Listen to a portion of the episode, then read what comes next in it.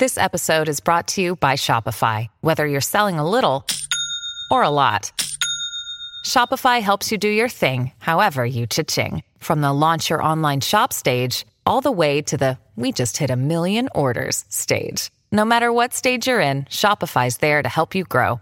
Sign up for a $1 per month trial period at shopify.com/special offer, all lowercase. That's shopify.com/special offer. Celtic Stuff Live, the only toll-free call-in webcast produced specifically for Celtics fans. Guess who's back? Celtic Stuff Live. Back again. Guess who's back? Guess who's back? Guess who's back? Guess who's back? Guess who's back? Guess who's back? Guess who's back? And the Celtic Stuff Live train just keeps rolling along. John, obviously, we've had a number of shows leading up to the trade deadline. Then we had the live show with Larry H. Russell on Thursday from 2:30 to 4. No big fireworks going off per what we would consider to be a normal trade deadline, although last year got us all primed up, and then the picks and the rumors. And, hey, it was a ton of fun. We had a great show, had some good guests lined up from the blogosphere. And now we have, the fallout, I guess. The fallout to talk about, as well as a couple of games on Friday night and Sunday night, two completely polar opposite type style of games. And then also we're missing a player, maybe a little bit more extended period of time than we thought in Kelly Olynyk. But here we are rolling tonight, or today, this show, without a guest. We're not bringing anybody on. We're just going to – we've had enough interviews. We talked to a lot of people. You and I are going to have our moment to just kind of break down where we're at, where we're going, and then we'll bring the guest back next week. Yeah. No, there's been a lot going on, and I think it's a chance for us to kind of take a breath and see where we're at and look at the future. And – you've got to stand back and, the rust for, the night in Utah was certainly there, and something we all probably somewhat expected. It had been 10 days since they had played last. But I think that the big thing for us is, and what we saw against Denver is that this is a team that's going to scrap and fight. There's going to be some pieces. We'll talk about Kelly Olynyk in a moment about what his absence means for the team. But, look, that one play... And you know which one I'm going to talk about. The play where Smart tips the ball up ahead. Evan Turner books it, tips it back, so to save it from Owen out of bounds, and it ends up with an Avery Bradley dunk. I mean, the only thing that kind of comes to mind is that famous Rajon Rondo dive, for the ball as it's running away from him. He grabs it, steals it, scores right over White Chocolate. I mean... those are iconic moments, and to me, that moment that we saw, that certainly was represented Rajon Rondo of that time, probably maybe not so much now, but I think that play really represents where the Celtics team is and what they are. They never give up, and meanwhile, the Denver Nuggets were kind of slow-trotting their way back. They could have had that ball. They could have stopped it, but the Celtics wanted it more. And I think as we get down the stretch... Yeah, nobody got back on that play. They're going to outperform. They're going to outperform everybody. As these teams are kind of struggling to get to the end, the depth is going to pay off because they're going to be healthier, aside from Kelly. And they're just going to be able to I would not be at all surprised to see them put some real pressure on Toronto. I think that's going to be the race to watch here as we get down the stretch. Well, you and I talked about that on last week's show with Sean Grandy, and I know it tailed a little bit into our live trade deadline show, but that was really the big question, right? How much pressure can this team put on Toronto to move into that second seed? We were hoping that maybe there would be a little bit of an asset, and I believe I said that Toronto is really one big Celtics trade or one, key injury away. And because of depth, and when I say key, I'm not even talking necessarily, the top three players like a Lowry going down. I just think that the depth on that Raptors team really isn't quite there. One significant injury from their top rotation, top 6, maybe 7 players, and Toronto could be in trouble with the Celtics kind of creeping in. The trade deadline did not satisfy one of those criteria. We may not see an injury on that squad, but at the same time, it doesn't mean that the Celtics can't continue to scrap, like you said they did against the Denver Nuggets on Sunday night. Doesn't mean they can't scrap their way into that second seed. They're certainly going to continue to apply pressure. And, you know, just to kind of wrap up where we've been, let's just close the doors on the trade deadline. And I remember on Twitter, you and I were going back and forth a little bit, trying to read the tea leaves or put on the tinfoil hat or come up with who is this person that Danny Ainge was talking about the next day that supposedly the player was all ready to go and then the other team walked away. And we were wondering, all right, who could it be? Was it a Hayward? It didn't really seem like, you know, Gordon was up for trade. Was it maybe Blake Griffin? And the way that Ainge worded it, the other team decided that they would finish out the season as best they can with what they have. That, to me, shouted out personality issues and potential injury issues. That was just screaming Blake Griffin the way he worded it. But you and I went back and forth trying to figure it out, and then Steve Bulpett, who usually squashes trade rumors, and I didn't expect him to come out with maybe the answer to this question until this summer, but he comes out with Jahlil Okafor, which would have been an extremely interesting case, given the fact that how this season started for him, the rumors that came out, the bar fights in Boston. I just wonder how the fan base would have received him, don't you? I do. And I think, as you know, earlier on, you know, we saw, I mean, that the trading of that pick is highly controversial. I mean, we could talk about this alone for the next 6 weeks, 8 weeks, you know, 10 weeks. And, you know, for me, I mean, we could, as I said, we could go back and forth, and probably it's the type of thing like Durant and Odin. You know, it's something that can be debated even if once you know the answer of who works out. So this is it's really intriguing, and you know, especially if you turn out to get the number one pick here with the Nets pick. You know, would that have been the best deal? Would it not have been the best deal? I mean, this thing will never end. We're never going to hear the end of this one.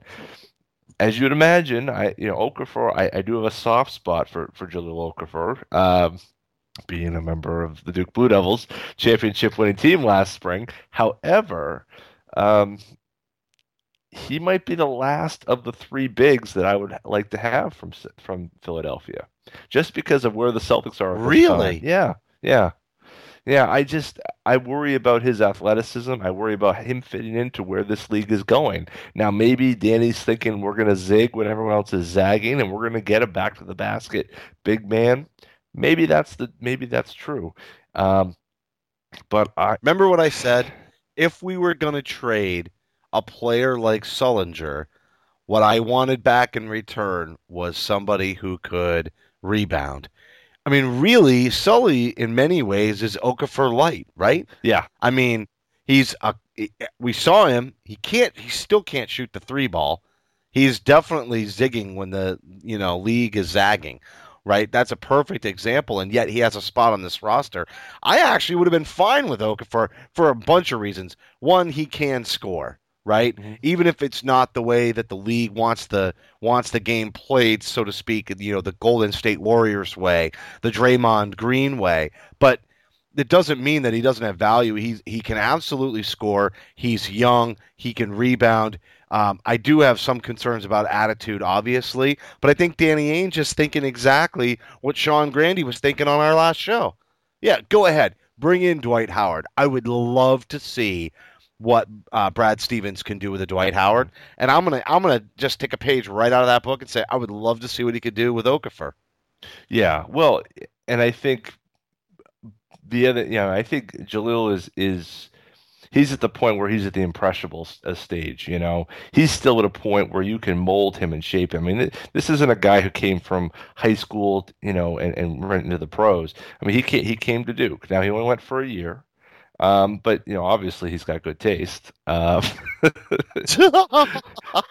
but in all seriousness, no, I mean, he went. He could, you know, you could go play for Pitino. You could go to LSU, where who knows what's going on academically. Not as a slight towards Ben Simmons, but let's be honest. You know, he chose to go to Duke, to go to the a prestigious school, to play for a demanding coach, and so I don't think he's afraid of getting better.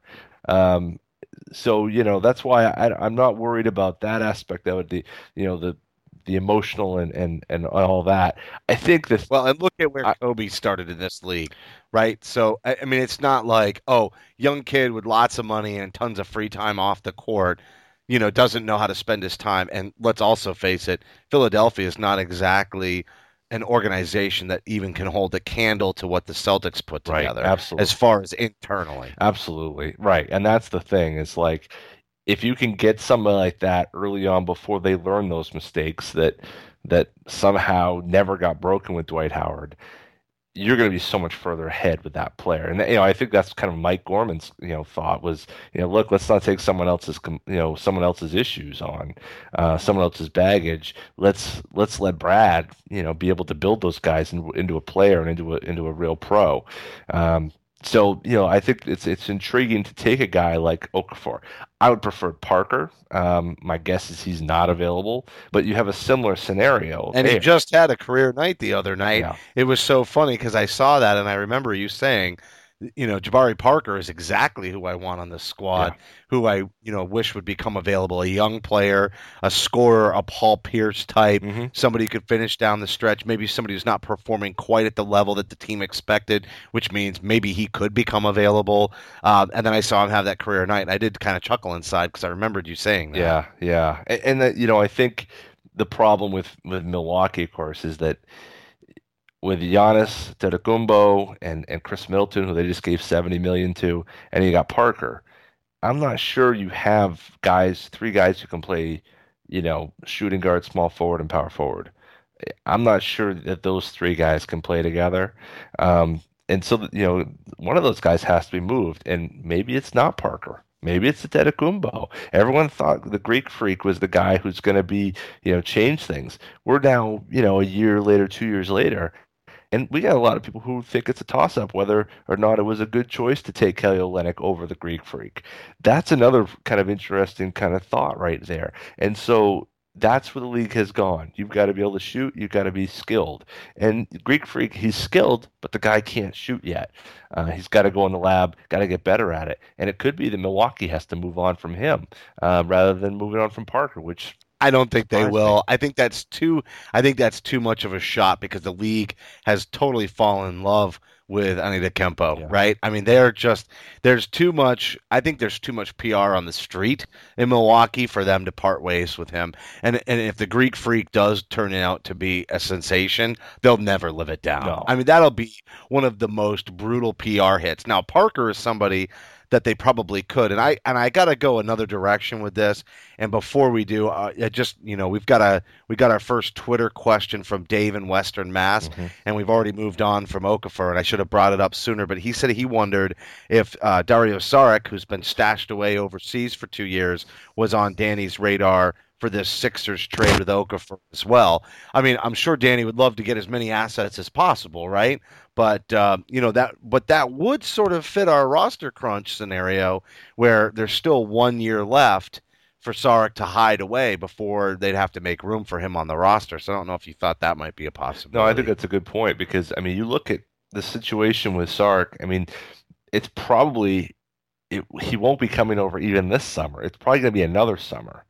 So, for a team that's looking to try to do things now and get better now, as Philly is, if you're going to get a not just the Nets pick, but you get the Nets pick plus, I mean, that's the thing that is really interesting about this.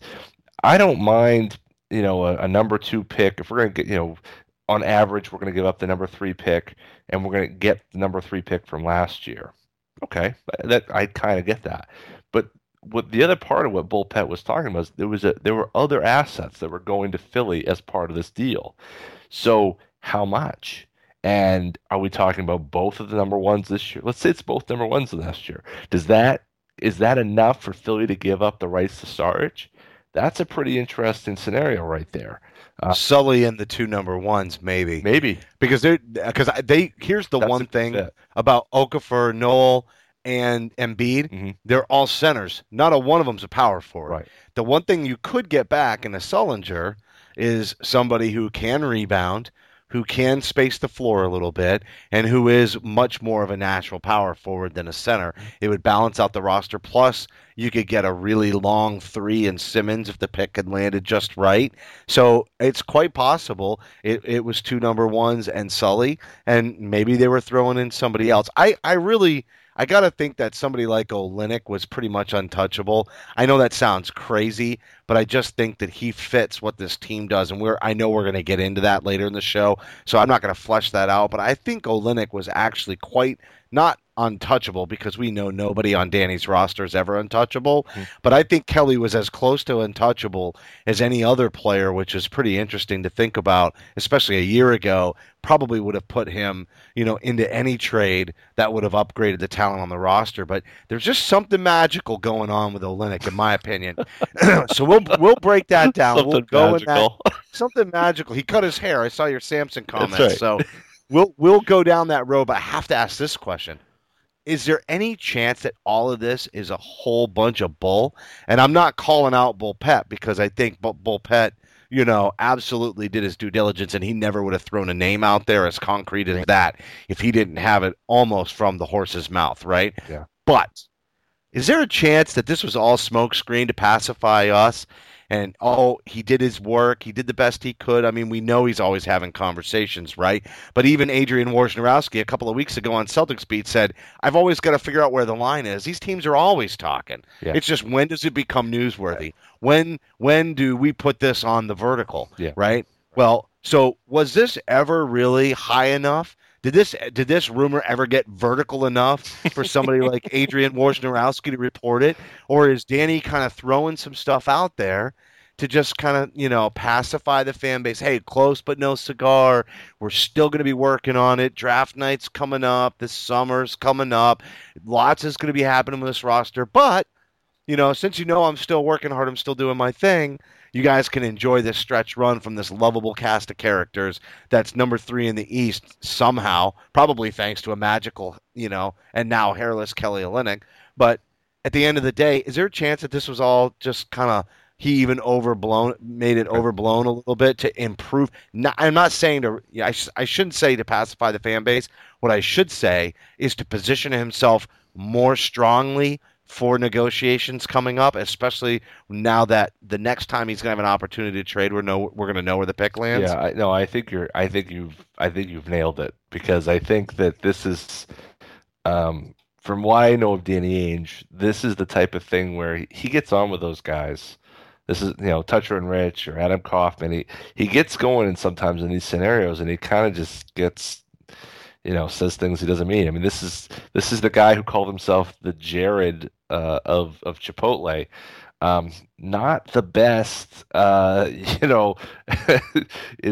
the best thing that you'd want to come up with in the last, say, 6 months. Now, 2 years ago, okay, yeah, that has a different connotation than it does now. But I think you've nailed it. I don't think there was as much to this as what was indicated. Did it get close? No, but I think it was a legitimate conversation that, okay, we got this and we got that, and okay, that seems fair. But yeah, I don't think it got kind of higher up the ladder. It didn't go to ownership. It didn't, if it got to ownership and then they pull the plug, well, then then I think you got something there. But I think you're absolutely right, Justin. It gives you an idea, though. I think the only thing we can take from it is, what does Danny value that pick? What is he willing to run the roll the dice on, and what's Philly willing to give up? And it gives you a sense of kind of where we fit, at least in terms of Philly's bargaining position, in terms of Boston's bargaining position. But I don't think it, we should, as we were in the summer of 2007, kind of. After we talked to Mike Gorman on our draft show, you and I were probably checking, not Twitter at that point, but checking, Hoops Hype and the like oh, has anything happened with Garnett? We knew something was coming. I don't think that's the case here with Okafor. No, I think you're. I think you might be right about that.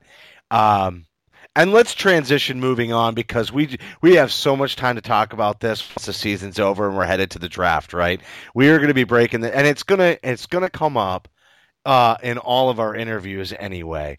But we really should be enjoying what this team is doing Friday night. Withstanding against Utah, though. What a stink bomb. What an absolute... And I love what Brad Stevens said after that game, right? Brad was like, you are professionals. There's no shaking the rust off here. There's no crying in baseball. This was sad. And I was on the pregame segment on Celtics Beat on Sunday before the game that night against the Nuggets. And I told Larry, I said, Larry, I'm not even sure that this team isn't going to have another letdown. What I'm hoping is that the rusty game against the Jazz was actually sort of like losing a game as an NFL team going undefeated through, 14 or 15 weeks in the season, and you get the loss out of the way so that you can cruise into the postseason and find your mojo again instead of kind of dragging through looming, knowing that potential loss is ever present. So I was hoping that, okay, the Utah game is the game where they kind of get slapped around a little bit, they learn their lesson, they buck up, and then that's the launching point. But I got to tell you, I thought that the Nuggets game would still be a letdown game for this team. They got off to a hot start, so that didn't wind up being the case. But they got destroyed in the post against Utah. Don't you agree?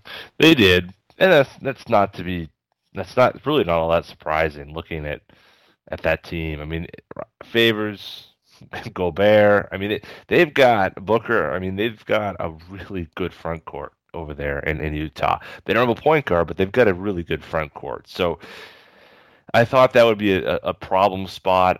I don't think Amir Johnson has played great probably in the last month. I don't know if it's the ankles. I don't know what's going on, but I'd hoped plantar fasciitis, right? Yeah. Or is it just the ankle? I mean, he's got a couple of things that makes us concerned about his ability to stay well down the stretch. Yep. And so I know they fed him at the beginning of the Nuggets game, and that was looking a little bit better. But you're right. When you have an injury like that, Tommy Heinsohn's been through it. We've talked about it in the past. Mm-hmm. Other players on this squad have struggled through plantar fasciitis.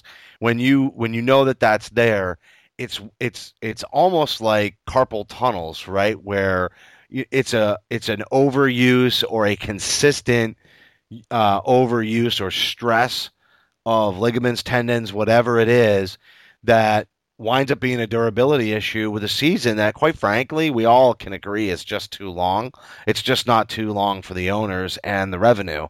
But 82 games is a burden on somebody who has a chronic inflammation potential type injury, and we have to kind of wonder, maybe Amir Johnson needs reduced time for a while somewhere down this home stretch final third of the year. Jordan Mickey.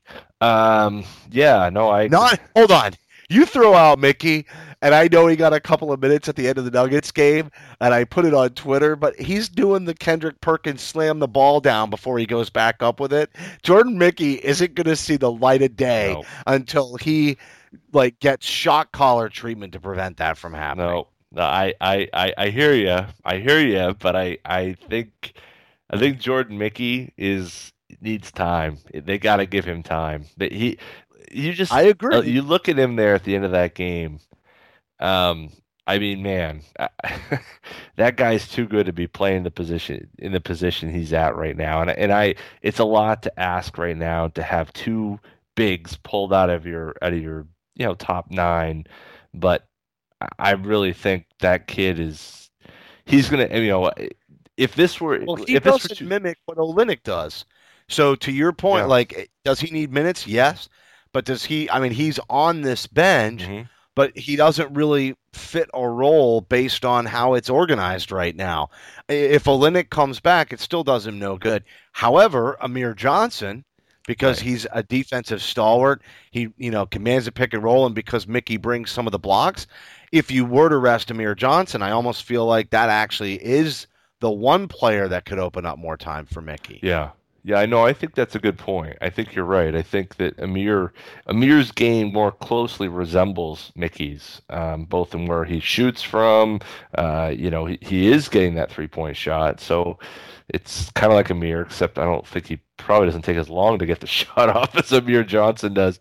But Amir obviously is much more skilled. He's a veteran. He's savvy. He's been through the wars. But I feel like the guy needs some rest. He needs something because, or maybe he's had too much rest. I mean, you never really know what it is, but something's not clicking with Amir Johnson. They fed him early. They tried to go back to it. It looked ugly and forced. There was a couple times. There was one where Isaiah kind of wraps it around, and I mean, it was not a good scene. So anyway, my point is, I think that's a trouble spot, on the way. When they're going to go into Minnesota here, and Minnesota's got a pretty decent front court as well. I mean, it's Karl Anthony Towns. There may not be another good young player in this league as good as Karl Anthony Towns. Well, it's hard to say, although there was a record night Sunday night from the Pelicans' young master forward as well. Yeah. But, no, he's definitely a tough one.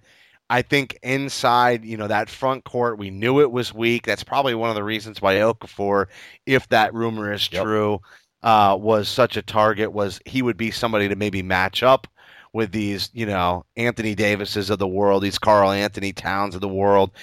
That might be a player that we could put mano-a-mano, maybe not so much defensively right now, but definitely in terms of being able to feed the post, because right now the Celtics' offense in the post is largely generated on drives. It's not feed the post. Sullinger had a nice game against the Nuggets, but it's not always consistently coming from him. Obviously Olynyk's not going to get that done. I think that there's something to be said for where you're going with this, that Mickey deserves some time, even if it's just reduced minutes for our man Amir Johnson. I want him to be healthy. I think Amir Johnson is a big part of what this team does defensively. I just think he needs to be healthy down the stretch. When you look at the schedule this week, I will tell you I've got a big week on CLNS Radio because I'm going to be on the postgame show after the game against the Timberwolves on Monday night, and then I'm going to the game against Milwaukee on Thursday, and I'm going to be joining Jared Weiss on the Garden Report. So it'll be my first trip back in over 5 years to the TD Bank North Garden, and definitely the first time I've worked the locker room, and then my very first ever time being on video. So I'm going to be wearing a suit and trying, something pinstriped, to kind of like, slim it up. Because the last time I was on video was in Return to the Rafters, and I can just tell you, I'm hoping to look a little bit more dapper on this run through the garden on the Garden Report with Jared Weiss. As a matter of fact, knowing that he's seen the movie, I'm surprised he's letting me on. It's a good point. I mean, you'd think that he saw that and he's like, well, I think really you're a face for radio, not even radio, maybe podcasting. So, that's just what we'll do. Okay. Yeah. See, yeah. No, I agree. That's exactly my point. I just, I'm surprised they're letting me on. It'll be awesome to get back in the locker room and catch up with guys like Scott Souza and Steve Bulpett and obviously Mike and Sean, and to see how things change, because I know they've done some renovations in there as well that I haven't had a chance to catch yet. So I'm pretty excited, and obviously I am really excited to see what Jared Weiss is doing. Like, I've obviously watched the Garden Report, but I don't have any idea how they've set that up and, what they're doing in the background when they're covering a game. I just like to see how far this whole podcasting with credentials thing has gotten since I was last there. So I'm pretty excited about that. But when we look at the week ahead, really, we should be looking at some easy wins for this club. I was concerned that there would be more letdown, but, the Nuggets game was not the second night of a back-to-back. The Timberwolves is, which is a really good sign for the Celtics the way they've played. And then Milwaukee is really a shambles. I mean, they're not able to put a lot of games together. At the point you and I are recording this, they're 23-33. But it really should be easy pickings. It's all setting up for Miami, which is right behind Boston in the standings, following the Milwaukee game a couple of nights later on Saturday. and then obviously a rematch against the Jazz. But those are the next two difficult games. Now that they have the Nuggets win behind them, they really should have about three in a row, and they should continue to position themselves for striving towards a 50-win season, right? Down the stretch, that's really the target, and it seems achievable. I think so. I think it absolutely is. And, you know, you look at the Miami game, and like you said, I think that's the only one that really gives you any heartburn. And even then, I mean, that's a team without Bosch at this point. You're leaning on Whiteside and those guys, and of course Justice Winslow, another Duke guy. Gotta love that. That's the one that I worry about, that Saturday afternoon game. But you know, I mean, really, this is Milwaukee, Minnesota. I mean, what's interesting about those instances, of course, Milwaukee was a team that was kind of on the rise last year. They were they beat us out for the 7 seed. Honestly, I mean, I think we had a couple games better in the first half of that year. We would have easily gotten that 7 seed ahead of them, because the Celtics were playing better than the Bucks were even last year. I don't really worry. I think Milwaukee is really in a tough spot, and they tried to go all in. They tried to get Greg Monroe and thinking that was the answer. It obviously is not. He just doesn't fit. He doesn't defend, first of all, and second of all, he's not. He doesn't appear to be the winning player. To call it basically what it is. So I love where this week is going for the Celtics as they continue to kind of march towards, like you said, maybe a 50-win season. I mean, right now they're 4 games back of the 2 spot and Toronto. That's a tall hill to climb in 6 weeks, but hey, it's doable. It is doable. Absolutely. But it really is going to depend on Toronto. The Celtics just have to focus on what they're trying to do. Hassan Whiteside, though, has been out a big ton of the season. Now he's in and Bosch is out. It's kind of sad to hear what's going on with Chris Bosch, because even though I never really loved Chris Bosch, and I definitely liked him a lot less once he became part of the New Age 3 in Miami, he is one of the good guys in this league. I mean, I would never wish, and as a sporting fan, as a Celtics fan, I root against him every day of the week. But when he was with the Raptors, the big knock on him was he was a little soft. I don't think he ever shook that, but it doesn't mean he wasn't a great guy. It doesn't mean he wasn't good for Miami and good for Toronto, probably better for Toronto, but he's one of the good guys in the league. I mean, he's an absolute pro. I don't think he has every player, something comes up along the way, and I can't remember. I know there's been one knock against Bosch in his career, but for the most part, this guy's been squeaky clean. He's been great for the league, good for the teams that he's been on, and it's hard to, I definitely wouldn't wish this on him, and I hate it because it makes me think of Alonzo Mourning, who also kind of, petered out in Miami with health issues. And, both guys, great guys, and you never want to see somebody's career end, when they're not at their peak for health reasons like those two. Absolutely. No, no, that's absolutely true. I have far less enmity for Chris Bosch than I do Dwayne Wade. So that's, no one's last time I checked, Chris Bosch never tried to break someone's arm in half.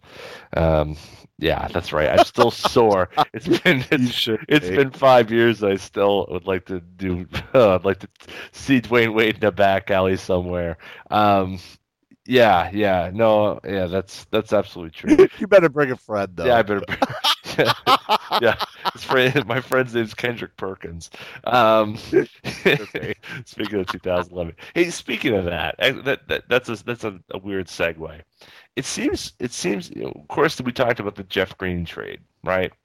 Jeff Green trade. He he's traded out of Memphis. Memphis now is seemed to be taking on a lot of ill-fitting pieces. They're still actually fit the 5 seed in the West, but I can't see that lasting for very long, given what the makeup of that. I don't know. Sentiment out there is that the Clippers took on the bigger risk, and not the Grizzlies in that swap with Jeff Green and Stevenson, which I think is interesting. I do too. I think look, Jeff Green. We all know the issues of Jeff Green, but. For what they're not character issues. They're not character issues. It's a question of whether or not he's going to play hard that night, and for what his role is going to be with the Clippers. I mean, yeah, you can't rely on him all that well, but look, I mean, that could be the best trade that ever happened to Jeff Green. All the places he's been, he has never had a leader like Chris Paul. And this is a little bit of a borderline statement, but he's never had a coach like Doc Rivers other than Doc Rivers. That's right? What I was going to say. And so when I look at this trade, I almost think, even Memphis, as much as they've kind of put it together, they still don't have a strong leader. Like, I just don't think Chris Paul is going to put up with his bull. I'll be honest with you. I think Chris Paul could end up being the best thing for Jeff Green's career, because being out there, and he's not going to be a focal point. And he wasn't a focal point in Memphis, but I just didn't see the competition in Memphis for him. He was still could easily slink into the background behind Tony Allen, right? So easy for him to do that there. I don't think he's going to get away with it in L.A.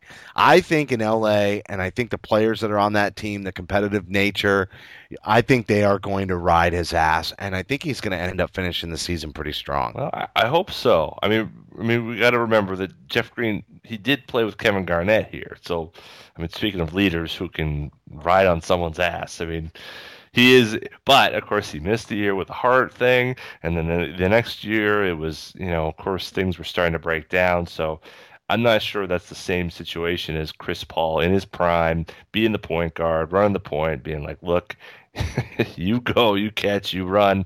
I think it's going to work out just fine.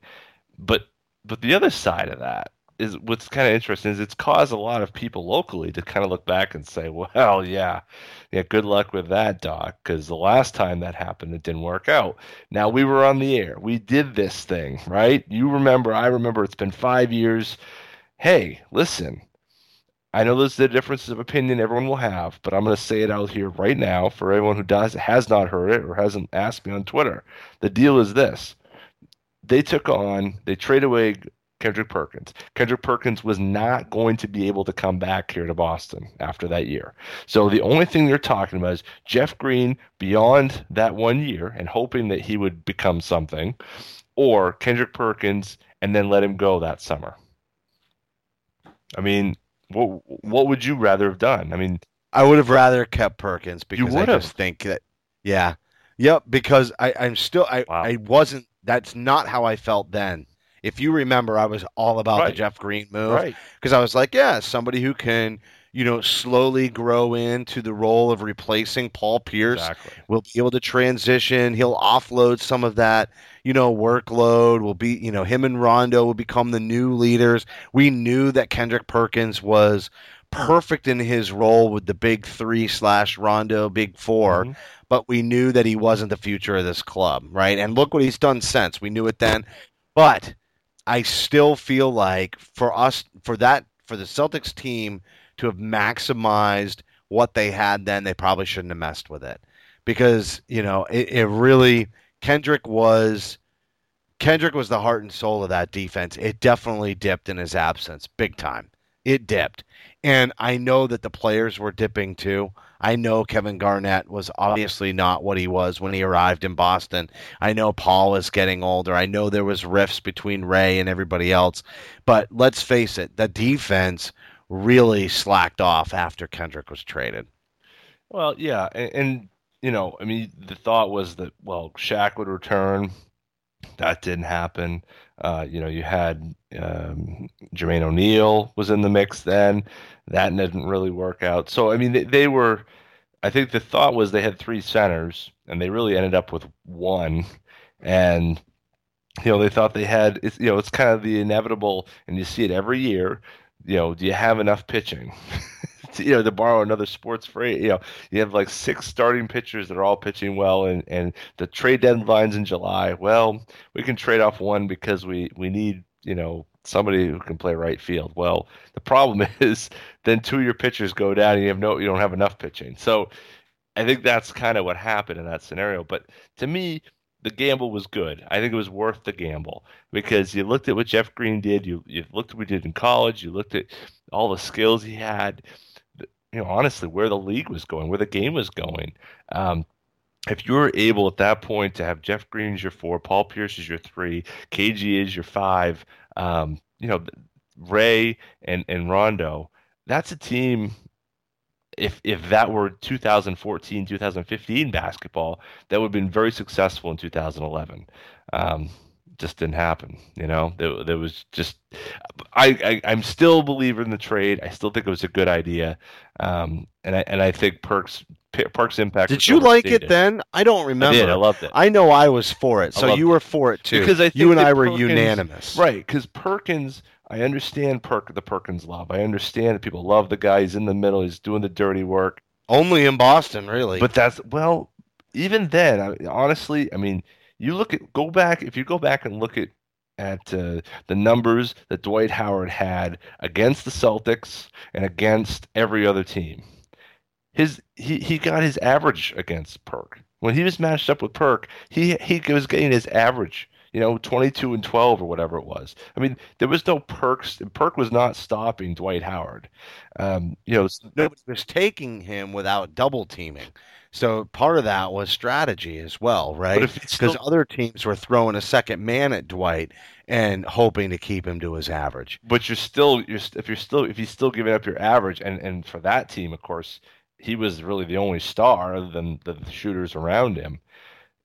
I mean, what are we talking about? I know what you mean though, and that was a big part of what Doc was talking about, is that we can take him one-on-one as opposed to everyone else who's got to double, triple team him. But it seemed to me, I mean, if you look at the numbers, they're identical to where he was getting every other night. That didn't seem to be enough to be worth the not trade. Yeah. But anyway, I just want to bring that up because, it was kind of the reminder of where we were. But then, so now Memphis gets the Clippers pick, but we get Memphis's pick. So if Memphis starts to fail, and I think we have to start rooting for Mike Conley to go somewhere else to do that, we're going to pick up the pieces in 2018 or 2019 with a lottery pick. It's crazy. Can you imagine? I mean, and speaking of that, Dallas right now, who was going great guns, has lost 2 in a row. They've only won four of their last 10, and they are they're the sixth. We want them to slip, but we don't want them to slip too far, right? But they're too far up right now to really. I mean, they are. Is it top 10 or top 13? It's top 8. I can't remember. It's top 8. Yeah. So they'd have to. So we want them to fall out of the playoffs, but they'll never get to the bottom 8 of the league. Basically, yeah. So now's a good time for them to really lose their way, screw up. Yeah, but David Lee is going to go there, which is another topic of conversation, right? It couldn't have worked better. I mean, because do you think David Lee really should have been bought out at this point with the Kelly Olynyk situation? Because we haven't talked about Kelly Olynyk. We have to hammer that before we go, and we have to remind everybody that we are giving away tickets to the March 21st game against Orlando, and all you have to do is retweet the show announcement or tweet us a comment with the hashtag CSL returns. That's plural, CSL returns.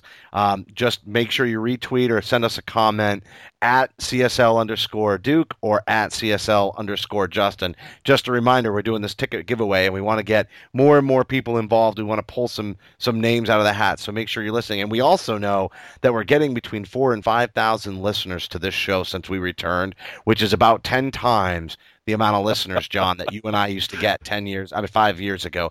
Can you believe how popular podcasting is? Because I'm just surprised already. We've just come back and we're already getting numbers that I had no idea. I'm blown away. It is. It's ridiculous, but it's becoming, I think, the old days of the show. It's kind of like how many people were there when Roger Clemens threw his 20 strikeout game in '86. It's like, oh, I was there. I was the day that Ted Williams had his last home run and his last at bat and things. It's kind of legendary status. But we had like 200 people listening most nights, if that. But hey, it's a beautiful thing. We love it. We're so excited. We're really appreciative of all the good comments people are leaving. And spreading the word on Twitter and on Facebook. And, you know, feel free also to leave a comment on our iTunes feed. That, you know, that does great guns and helps us kind of spread the word for others who are looking for us. A lot of people using iTunes to find us. So that's really super helpful. And if you want to give us 5 stars, we won't complain. We won't complain. No, definitely no complaints there. All right, so let's wrap the show on this. David Lee, Kelly Olynyk connection, moving over to Dallas to tie into the, you know, maybe David Lee could help drag him down a little bit. I don't know. But we know he lost 20 pounds since the start of the season. He never really got a chance to put it out there on the floor. There really wasn't room in the rotation for him. The truth is he didn't fit, and there were too many younger players that at least could match his effort. His per 36 was great, but there were enough young players that could match his effort in the limited minutes he was going to get that it made more sense to develop them than to have the vet.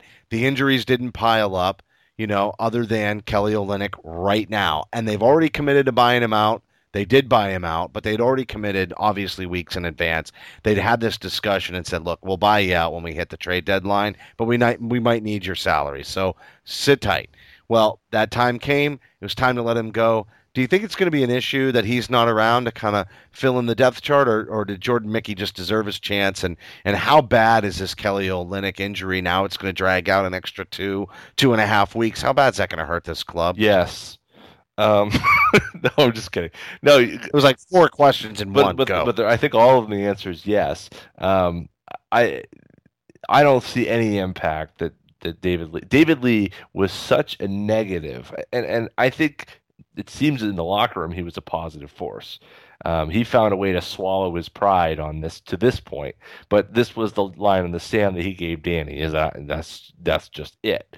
Obviously, if he was willing to wait with the 3 weeks, I'm sure he would have let Danny know that, but that wasn't there. But his performance to this point had been so bad and so, I mean, I wouldn't say historical, but the numbers were stark and striking in terms of how bad he was for this team. I mean, he was awful. Offensively, I mean, you look at the team's numbers, I mean, just horrendous. I mean, really the type of thing that you would really just, you would never play that player ever, ever, ever again. You would cast them off, not even the D League. You create a new league that's the F League, and you send that player to that league. That's where David Lee should be playing right now. Awful, awful, awful, awful. So, yeah, I think, you know, you slide it. You'd rather see what do you get out of Jordan Mickey. People have been talking about trying to see what he could give you since Summer League when he was a revelation. He was a revelation for them in Orlando and in Utah. So you really want to see what he's going to do. He's been doing well in the D League. Everyone's feeling positive about where he's at. For what the minutes we're talking about here, 10, 15 minutes a game that he's if he's lucky. You're right. If he's lucky in Olynyk's absence. Absolutely. So, you know, why bother? You know, you're not going to do anything with that $15 million. If you were going to sign and trade David Lee this summer, okay, well, maybe you'd have some sort of, you know, need to keep him around. But I think that was you have to respect what David's wishes are, and Ainge has always done well to respect those things. It's better to do that because of what Sean Grandy said on the last show, where look at Kevin Garnett coming back, look at Paul Pierce coming back, look at the love they're getting, right. What other players around the league. Now, Danny does the right thing by David Lee. Nobody's afraid to come here. They're making it an open door. They're making it easy for people to want to come here, and they're trying to turn it around, right? This whole idea that free agents didn't want to come to Boston, a lot of that was no cap space, no opportunity, right? Mm-hmm. But Danny is also doing right by players, doing right by the coach, doing right by the organization. He did right by Doc Rivers. No animosity on the way out. Look at the way that the organization still reaches out to these former players, former coaches, and takes care of them. I mean, they really do. Once a Celtic, once you're entrenched in the mystique, you're in, buddy. Right. You're in. And people are going to start wanting a piece of that, especially when you see a team that literally started rebuilding 2.5 years ago, and now they're third in the East. That is going to play and weigh heavily on free agents' minds this summer. So we have to just say, what is this team going to be without Kelly Olynyk? How important really is Kelly Olynyk to the spacing on this club? Because that's my number one concern. He's the only big who can really shoot that three ball. And once he drains two or three of them in a half, it really opens things up. I mean, Isaiah Thomas is still going to get his, but the Jay Crowder drives to the basket are often predicated on Kelly Olynyk three-pointers. Right. Yeah. No, it's going to hurt. It definitely is. And you can put Jerebko out there, and it will help, but he's not the same player that Kelly is. You know, I mean, he's going to be more north-south. He's going to, but he doesn't have the game. And I can't believe I'm saying all this because it is, Kelly Olynyk we're talking about here. We're not too long ago. We're not sure what he's going to become as a player. But I definitely think that it's going to be a hurt. It's going to be a hurt for that team, and they're going to have to limp along here over the next 2 weeks. Thank goodness, one of those weeks is the week we just talked about here a few minutes ago, and. You know, really, they've got one of the easier March schedules, which has traditionally been a real tough month for them, that they've had in years. So they're going to be well positioned to kind of get through the month. But it also is an opportunity for Jordan Mickey. I mean, look, this is a team that has not had good luck protecting the rim. And let's give Kelly Olynyk a lot of credit on the defensive end. He has become not just an adequate player. He's become a plus defensive player, not because he's blocking shots and doing traditional big man things, but he's doing the little things. He's keeping his hands up. He's getting deflections. He's hedging. He's doing all the things he's got to do. And so that's great. You're going to lose some of that. But if you're going to get a guy who can protect the rim with Mickey in 10, 15 minutes a game, that may be a trade-off that maybe you can use him in the playoffs. Maybe he becomes a piece for you that, look, if guys are running to the rim on the team, that's somebody you can put in to protect things. I don't think we're at the point where we're relying on a guy who's played no more than probably 50 minutes of an NBA career to be a big player for them in the playoffs. But I do think it's an opportunity. But they need Kelly back. My goodness, I don't, and we'll see it in the next game against Utah, right? Absolutely. That's because that's where I thought they missed him. I mean, I know they were rusty. I know they didn't put out the effort. Yep. I know Brad Stevens needed to kind of give him the bitch slap. But I gotta tell you, I think not having the spacing that they needed was a big issue. Got it. Because here they are trying to attack, and you have Gobert down there, who is a shot-blocking menace and a defensive presence in the post, and they had no way to space it out to pull him out of there. Yep. And so it just played into the hands of Utah. When we hit Utah again, I don't think Jordan Mickey is going to do anything to solve that problem. He's going to get his minutes. He's going to get developed.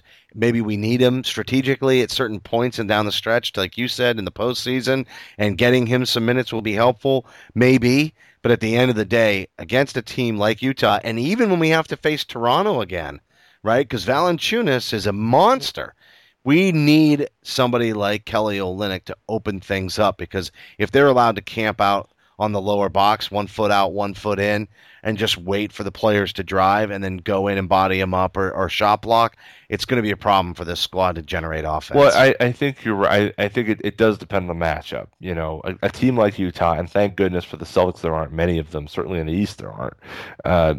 You're not going to have many of those matchups night after night. You're going to look at a situation where you have one big and then 1 4-man who's probably, you know, going to try to shoot the three. I mean, you're going to run against teams that are really trying to stretch it out more so than punish you on the block with the 4-man. So I think, you know, certainly looking at where they're going to be, they may not pay the price in that regard. But the beauty of Kelly Olynyk, and I'm not saying that this is what you want from him necessarily, but he does have size. He's a 7-footer, and you know, you get Jerebko on the block, he's 6'8". You know, if you have, you know, Derek Favors as your power forward, he's going to eat Jerebko for lunch. So, you know, Kelly isn't probably going to give a lot of, you know, it's not night and day, but it's going to be a much more of a contest. And so that's the problem to me, is you lose your versatility, you lose a lot of your Swiss Army ability that you have with Kelly Olynyk. We'll see how it goes. I mean, I think it's going to give some opportunities. The knock on him is he just needs to be more aggressive. He's going to be, yeah. That's really the big thing with Olynyk, you know. And outside of that, he definitely, to your point about the Swiss Army knife, everybody on this team has a role. There's not a lot of duplication. That's the one concern with Mickey outside of the blocking, you know, or the blocking ability that a lot of the other things is going to be somewhat of a duplication of ability. What Kelly Olynyk brings is very unique on this squad. It serves this purpose. It's not always the favorable matchup every night, but it does allow them to match up favorably against some teams that they otherwise would not. And if Kelly was more aggressive and he really understood how he matched up against certain other, you know, forwards and centers in the league and how he could exploit the differences in their abilities, and he did get more aggressive, he would only become more prolific. Is he ever going to be a prolific defender? Absolutely not. He's an offensive ball-handling nightmare at 7 feet, though. And the fact that he can knock down those three-pointers and was as hot as he was coming out of the gate in January was phenomenal. And I think we have to wrap the show, but I'm going to throw something at you. I don't want to reply, Duke, but because your name is Duke and because we talked about Justice Winslow and because we talked about Okafor, I want you to think about this a little bit, and we can talk about it on the next show. But is it just coincidence that rumors are that Danny would have thrown asset packages out of the wazoo to two young up-and-coming players that it came out of Duke? Do you think that there is something about the way that Brad Stevens wants to coach this club that mimics what the intelligence and the mix of intelligence and physical ability of these players coming from Duke, that maybe it's like the Nick Saban, Bill Belichick connection from 8 years ago in football? You know, do you think there may be something there? I don't want an answer. I want you to chew on it. I want some of our listeners to comment on it. That's not and fair. I think we need, that's I know, not fair, totally Justin. Not fair.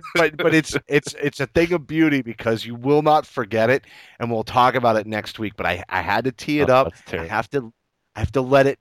I want to hear what some of our listeners think. That's not nice, man. Hey, it's how we do with the new era. We're going to let that one percolate. We're going to let it percolate. But I just want to remind everybody, definitely join us on CLNS Radio tomorrow night for the post-game show. I'll be hosting. Then I'm going to be at the game on Thursday night against Milwaukee on the Garden Report. If you want a chance to win tickets to the March 21st game against Orlando, all you need to do is retweet our show announcement or send us a comment for the show and hashtag CSL Returns. That's plural, CSL Returns. And then finally, follow Duke and I on Twitter. That's pretty much the only way you're going to reach us. That's our preferred method, CSL_Duke or CSL_Justin. John, any final non-Duke thoughts before we wrap the show and look ahead to next week? You're not playing. This is not. You're not playing. And this is not cool. But I'm gonna do my best to not entertain that. I will. It will be a Duke thought, but not related to your question. I think everyone needs to start focusing on the college game right now. March Madness is a couple weeks away. You're going to have some pretty intense games going on. Ben Simmons was playing some. He couldn't start the game because of academic issues, but had another nice game. Brandon Ingram against Carolina the other night was just otherworldly. There's some good stuff going on right now in the college game. I hope you guys are getting a chance to watch, see these guys.